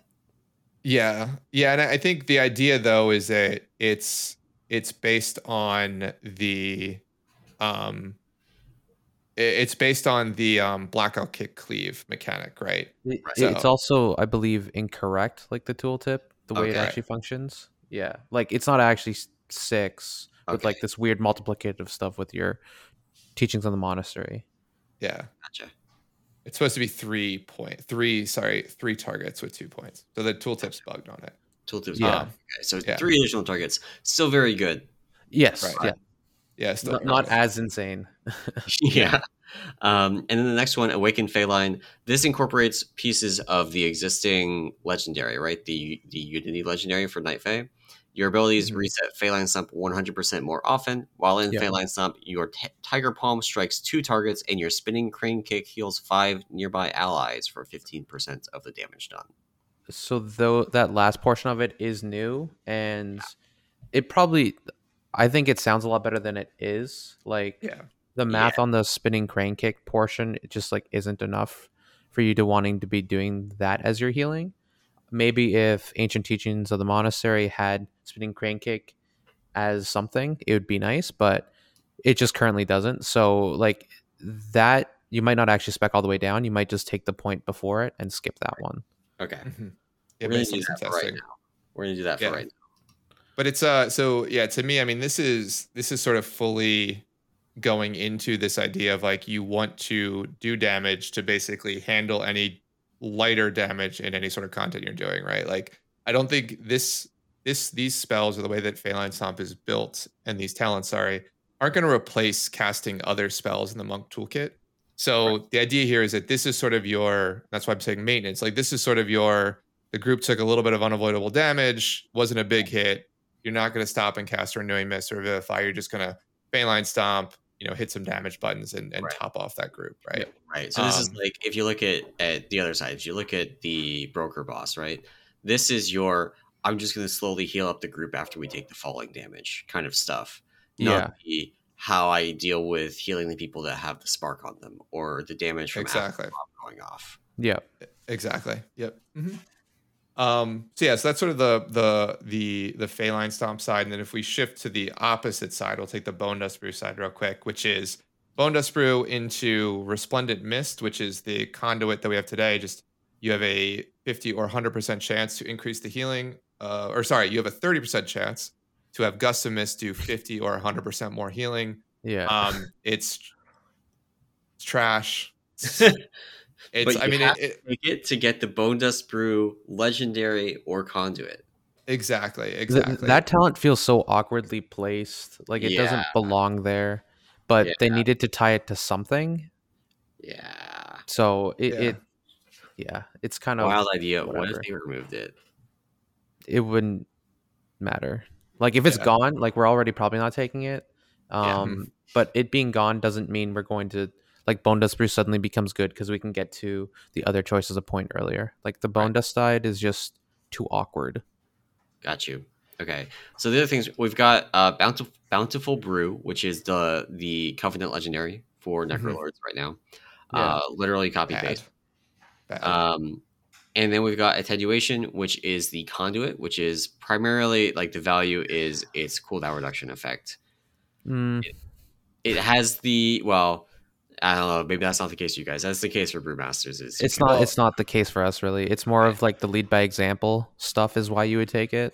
can- So if it had some sort of main stat bonus component into it instead of that, that'd be nice. Like it, I think effectively becomes a 50 second cooldown for us, sometimes a little bit lower. Well, well, they cap. Well, so the the cooldown reduction is capped at two and a half seconds. Yeah.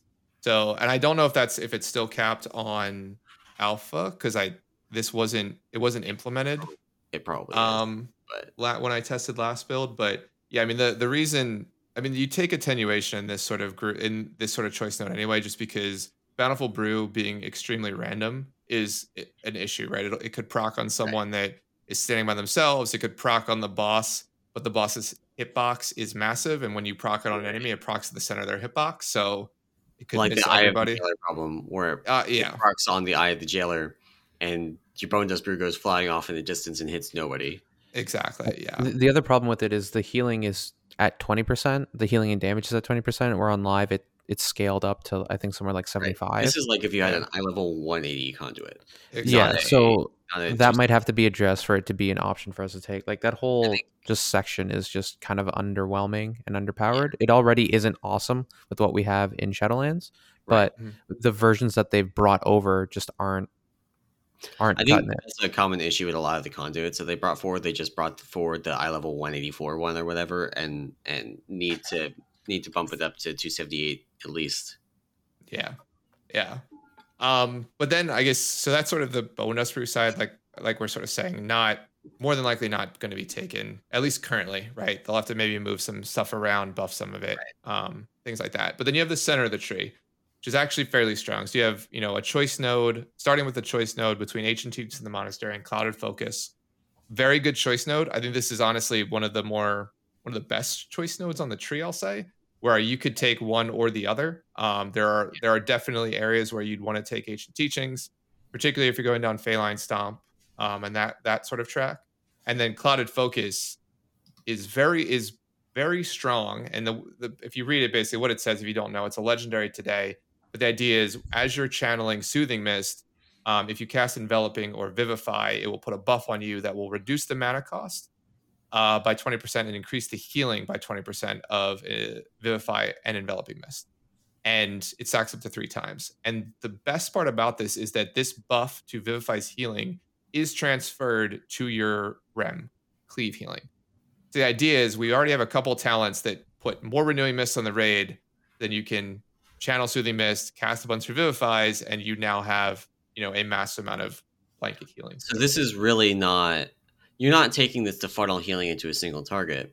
No. You're taking this after you ramp your rems. You soothing mist literally anybody. It doesn't matter. Yeah, And- you're going to and you- probably channel a, a tank, Right. but like you're pointing out, you're eventually going to overheal them anyway. So you just keep Right. on them and keep slamming that button. right. Yeah. So this is something like um, I could think of a number of places. Like currently, we have our druid ramping their hots, and then they use whatever button they push that just heals everything. Flourish. Yeah, they push flourish, um, and this or is convoke or anything. this is this Yeah. is build your own flourish. You sit, yeah, a lot more so. often. Yeah, with just on demand whenever we want. To be fair. so I mean, Um, It's really good. Yeah, The the other important thing to note just about the choice is that Ancient Teachings has been nerf buffed by the healing being brought down a bit, but it having an additional activator of Yeah. Stop. So it went from 250% of your damage is healing to 200.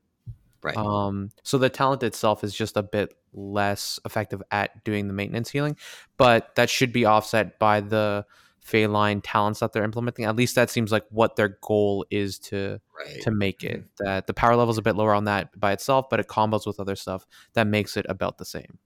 right. Yep. Yeah.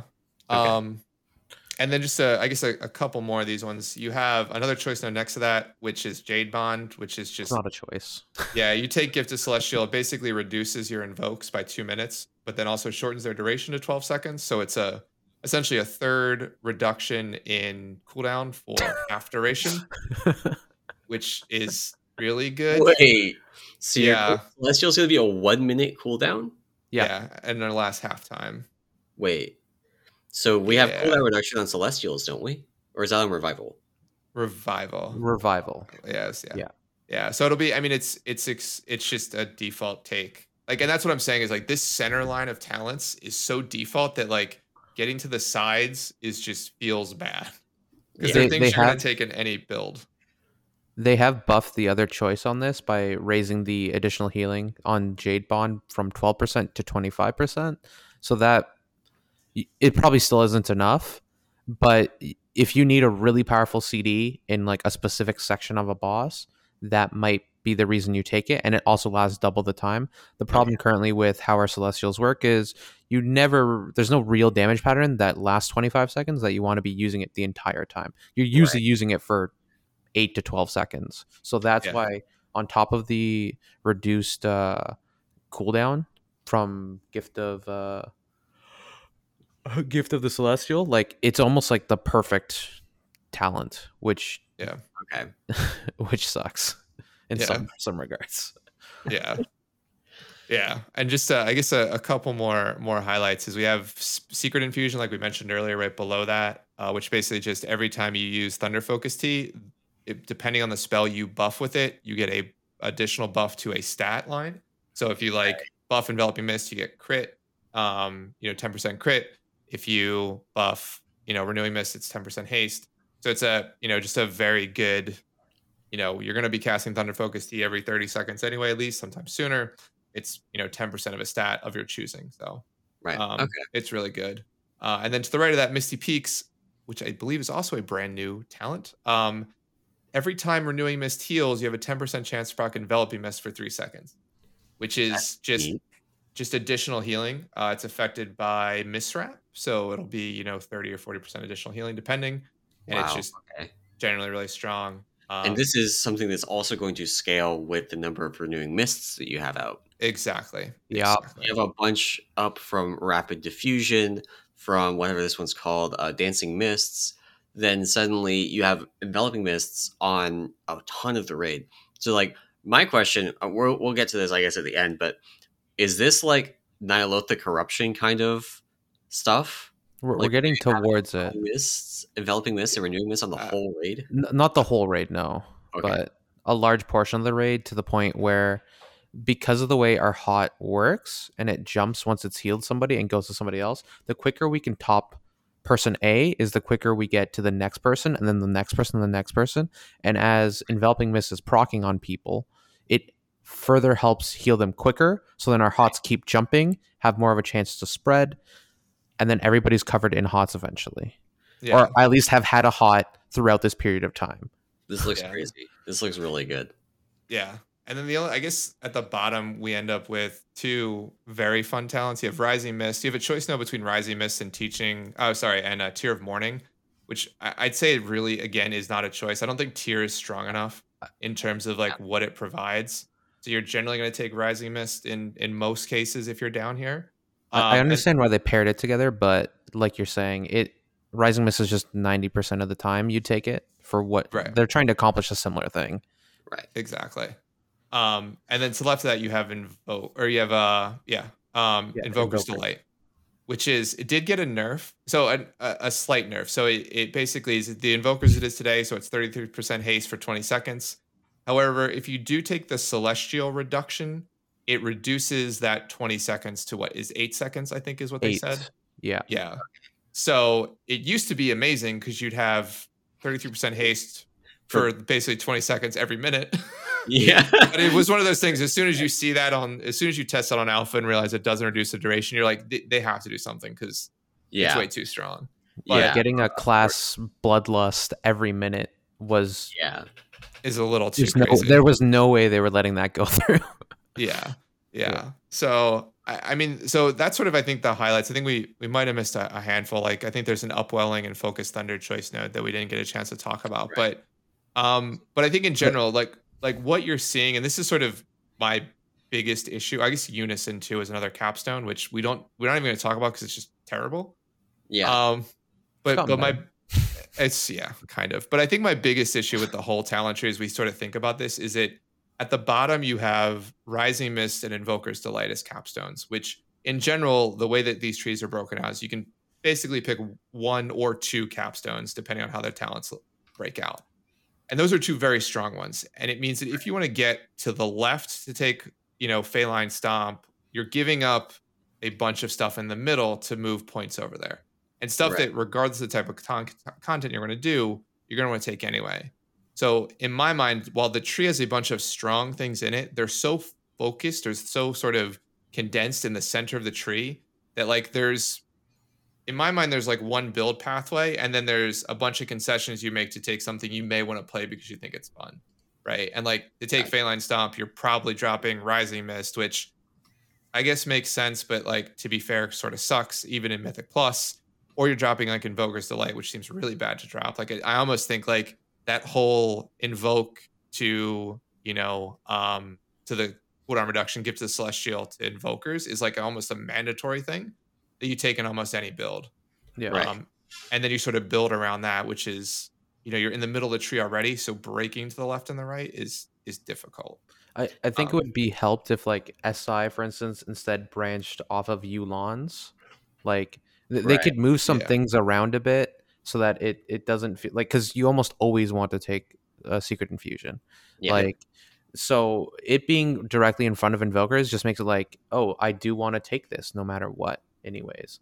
So you're gonna like there could be some things fixed by shifting it around. Like I think for the most part, the talents we've gotten are great and do help paint a picture for how we want to play, which has been a bit confusing for players um, since the Legion rework. Mhm. But there there is still some work to do. Like I I would like to see like for instance the Essence font stuff moved closer to where um ancient teachings of the monastery is like font of life and upwelling at that choice node be like on the left maybe um maybe see Yu'lon's whisper switch with uh essence font or with uh font of life like Mhm. where they're positioned on the tree and then have secret infusion brought under it as a choice or not a choice but an option like it might open up the branching a bit more which from there it can branch into um that mastery talent i can't remember its name right now uh resplendent Mist. like that might that might make it so I don't have to take Bone Dust Brew if I do want extra mastery healing because it being locked behind that feels bad. Some players might want it. Right. There's so one thing I'm noticing as I look at this is I went through kind of the the we're getting infinite renewing mists build, right? And Yeah. I picked everything that was related to that, and I picked what I had to in order to make that work. And you end up with like three talent points left, and so that basically let me reach Faeline Stomp, but not take the additional stuff beyond that. And this is one of the things where like you don't necessarily need the stuff below Faeline Stomp if you're in a raid um, because you're not like you don't need the Yeah. AP in a lot of raid encounters, and at the same time you don't need the infinite renewing mists in keys. Uh, so maybe you sacrifice a bunch of that stuff in order to make uh, in order to pick Faeline Stomp and the Faeline Stomp, you know, bonus effects below that. But Yeah. one of the I- I- issues is that Sorry. on the on the left side there's these like talents over here that you just like aren't taking and that makes it harder to reach Faeline Stomp. Like I yeah, I yeah, and I think Phalanx Whisper in order to reach Faeline Stomp. Yeah, and I, and I think that's a function of some of those talents being like the tree, like the talent trees themselves being a mix of content. So, like to me, Yeah. like the the the nourishing chi and even calming coalescence, which we spent a lot of time on, those are those are definitely I think to me like PvP things that people would want to pick up.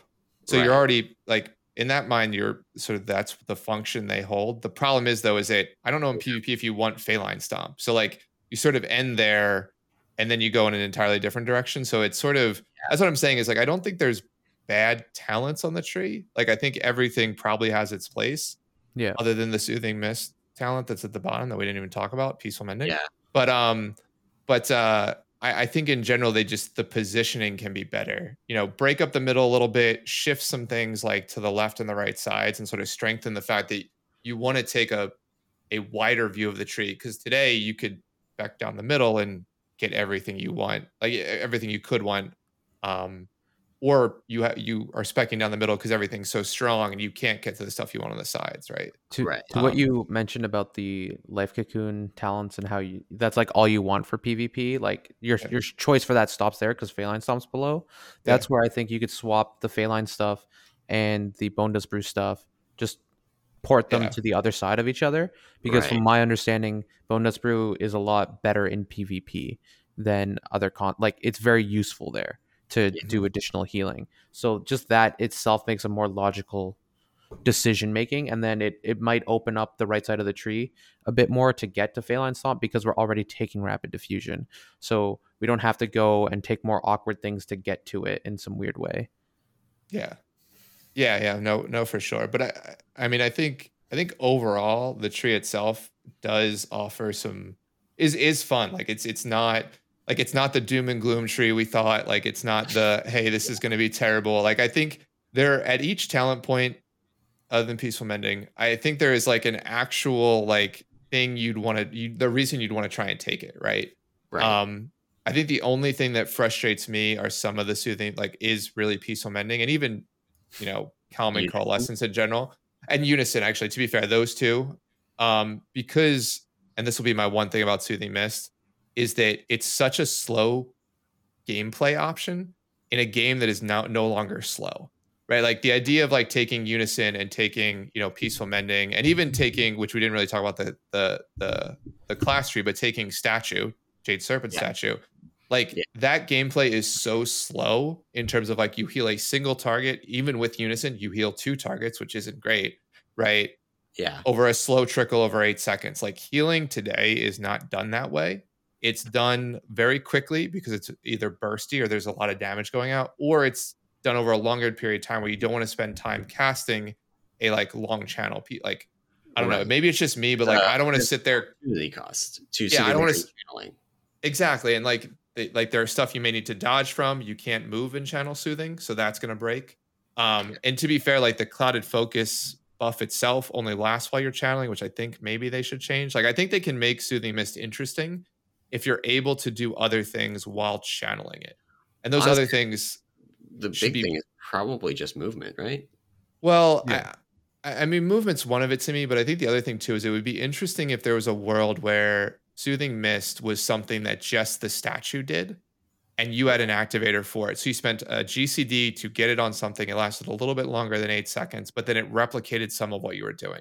Like if you Yeah. cast Zen Pulse on someone, it replicated a Zen Pulse on that person. If you casted Vivify or whatever, you know, whatever the buffs are that can, that can occur with it, it also sort of mirrored or mimicked that. Because I think Soothing Mist in general is just too slow of a Right. gameplay. And I think the only reason that we are even considered talking about it is because Clouded Focus is so good.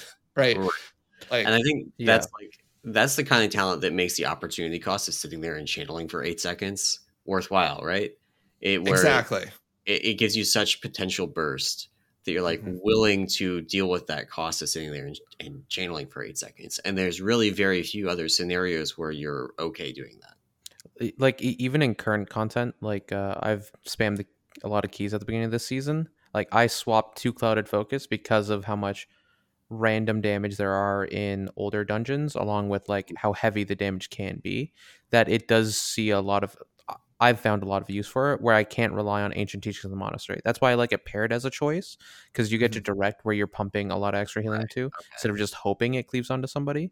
Right. Um, but like one thing, maybe it would be like could be implemented, but like why not just add the movement portion of it onto foc- uh, Thunder Focus Tea?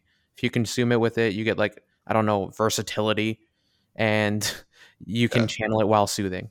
Like, just give us more reasons to just be smashing that button. Like maybe like Thunder Focus Tea. Just Like just you make- might never use it, but the niche scenarios where you use it, I, I feel like they don't want to make it baseline, so I think it has to have some sort of gate Yeah. to it.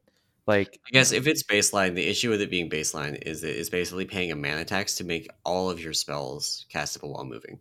Yep. which from the uh, class tree we now have vivify that's castable while moving because it's instant cast and it's Right. buffed up by 40% so all of that helps feed into the sort Right. of build we're painting um, but Yeah. if you do take clouded focus it makes the uh, instant cast vivify redundant because yeah, soothing mist already front loads your healing right. for vivify so it doesn't really Yeah. matter to take that point but it, we, we have a lot of great stuff it, it is awkward like anam saying just fights are no longer designed for you to sit there and channel multiple globals into somebody Right. but i think they're trying to make it there's like slower gameplay where if you want to take it if you're only a heroic raider it might be a viable option you can kill bosses with it if you want to stand in range like that's what it feels like it's there like Yeah. the the lower down the tree talents the capstone for instance the unison it is it is very strange looking at this tree and seeing how much of the tree is dedicated to basically two almost dead abilities in soothing mist and essence font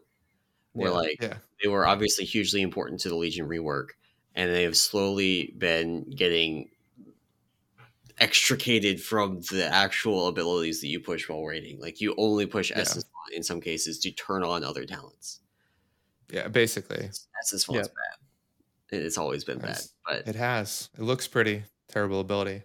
yeah Um, but no, I mean can it's channel it faster so that's That's cool. true. We can with with uh, with Thunder Focus. They did add that. I, yeah, I mean, I think the my only final point on the tree, I think, is it looks really cool. The the the interesting thing to me is with all the rem, with all like the replication of Hot's ideas of like Dancing Mist and you know Yeah. um rapid diffusion, it's actually starting to feel a lot like um Hellfire Citadel, basically end of WoD style Mistweaver, which is to be fair, like one of the one of my favorite times of playing Mistweaver. And so it's it's interesting that that's like this was a route that I think in my sort of wowhead post that I that I wrote was like maybe they'll go this way, and it's like a pipe dream of like seeing something like this. and then They're sort of actually s- put up it's starting to i mean it's starting to feel a lot like that in terms of you know the idea of as a healer our focus is on you know spreading our hots over the course of a raid as best we can and then blasting with like vivify or you know setting up some sort of ramp which is a interesting part of the gameplay um, and they've also kept intact though that damage focus piece of it which i think is cool in Faeline and and sort of ancient teaching still be there. Um, but I think to be, I guess, so that's sort of I'm excited about it. I think the only thing that I'm going to try and do this whole entire expansion is kill the idea that you should never be outside of melee range, right? The idea is like as a mistweaver, you just sit in melee range, and if you happen to cast the majority, like the maintenance healing that you do is mostly casts, then you're a quote unquote caster. And if the maintenance healing you do is mostly just kicking and punching through ancient teachings and Faeline, you're just a, a melee healer. But I think that's going to be the biggest distinction that I think you we should you should look at from a mistweaver perspective is like what is your maintenance healing, and then what are your bursts going to be, and like Yeah. You should always be standing in melee. Doesn't Right, matter if you're kicking or casting. You're in Yeah. melee. right because Um, you still have to you have to use rising sun kick for a number of different triggers or or to stun or to interrupt because we get an interrupt now. Like Right, all of that how you're up- occurs. yeah. All of that occurs while you're in melee. So I mean, like the majority of what you're outside of just healing things or doing damage things you do are going to be things you want to be in melee to do anyway. Right. Um, Yeah. So no. The- one the like biggest thing that like stood out to me about the talent tree overall, like I feel like if you're a good mistweaver, you can utilize a lot of these talents to an extreme degree. Like there's more skill expression in our tree that's available. Just like the like moment to moment decision making on like how you're going to use your thunder focus Tea because secret infusion is now back am I going to go to crit? Am I going to go to verse? Do I get the second rise and sun kick, or do, would I rather benefit from stat here, like a different Mhm. stat than verse? Like there's different things in the tree that you can show like as a player how much better of an understanding you have of the class as a whole Right. and play it better than just like oh i'm not interacting with frames i'm putting out hots rising sun kick rjw's on i Yeah. repeat the cycle i hit fallen order like Right. all that even though it did a lot of healing like taking the top performing monk to like the 10th top performing monk they're playing basically the same way it's more of a like did you get better rng on your fallen order Right. Mhm. Yeah. Which no- notable absence from the tree. Fallen Great. Order. I, I wanted that reworked into like uh Yu'lon. That's what I was spouting about the entire time on Discord. like some version of it, like just make Yu'lon better in that way, but I'm, It's I'm fine very happy that it's gone. Yeah. Fallen No, it, The Backstreet Boys did not did not come back. Yeah. Yeah. I I- I would have been fine with getting no covenants, honestly. I, Like I would have too. Actually, I would have been fine not seeing any of them. I think that they didn't have, uh, at least on the brewmaster side, they wanted to give us a cooldown, and they did not have a lot of options. So that that really motivated weapons of order coming back. I think Yeah. that's a topic for a future episode, and Yes. we are a little bit over time. So we are going to go ahead and wrap up this episode. Uh, thank you for joining us, Drez, to talk about the Super Talents. This Yeah, is you, actually man. really exciting. There's like a clear role I see that you know as we're looking at comps for Dragonflight, we could see Mistweaver fitting into where they are going to like have a lot of potential throughput just all the time, kind of like uh, beginning or end of uh, Sanctum, kind of. Mhm. Uh, so very exciting. Looking forward to seeing how that pans out in Dragonflight. Hopefully, it doesn't get gutted. Um, We'll see. Yeah. I, I- I have about two hours more of notes of like this is how they should probably change us so we're not fully gutted and still usable, but it's yeah, yeah. yeah. It's a lot. it's a lot. spooky, potentially. but um, that is going to be it for the show today.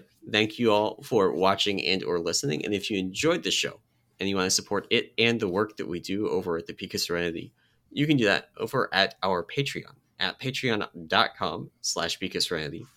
And of course, come and join the Discord. Uh, Brew Lounge reverted back to its, I think, at this point, natural state of being F1, baby. uh, anomaly making the rare appearance in Brew Lounge to talk F1. yeah, I said hello. I said hello earlier. My boy Max won, crushed it today. So Uh, uh, I don't know who Max is. Um, world champion, world driver champion, Max Verstappen. Mm. Come on, my friend. It's the debatable championship. The but- goat, the goat. By the way. Anyway, that is going to be it for the show today. Uh, thank you all for listening, and we will see you next week. Bye.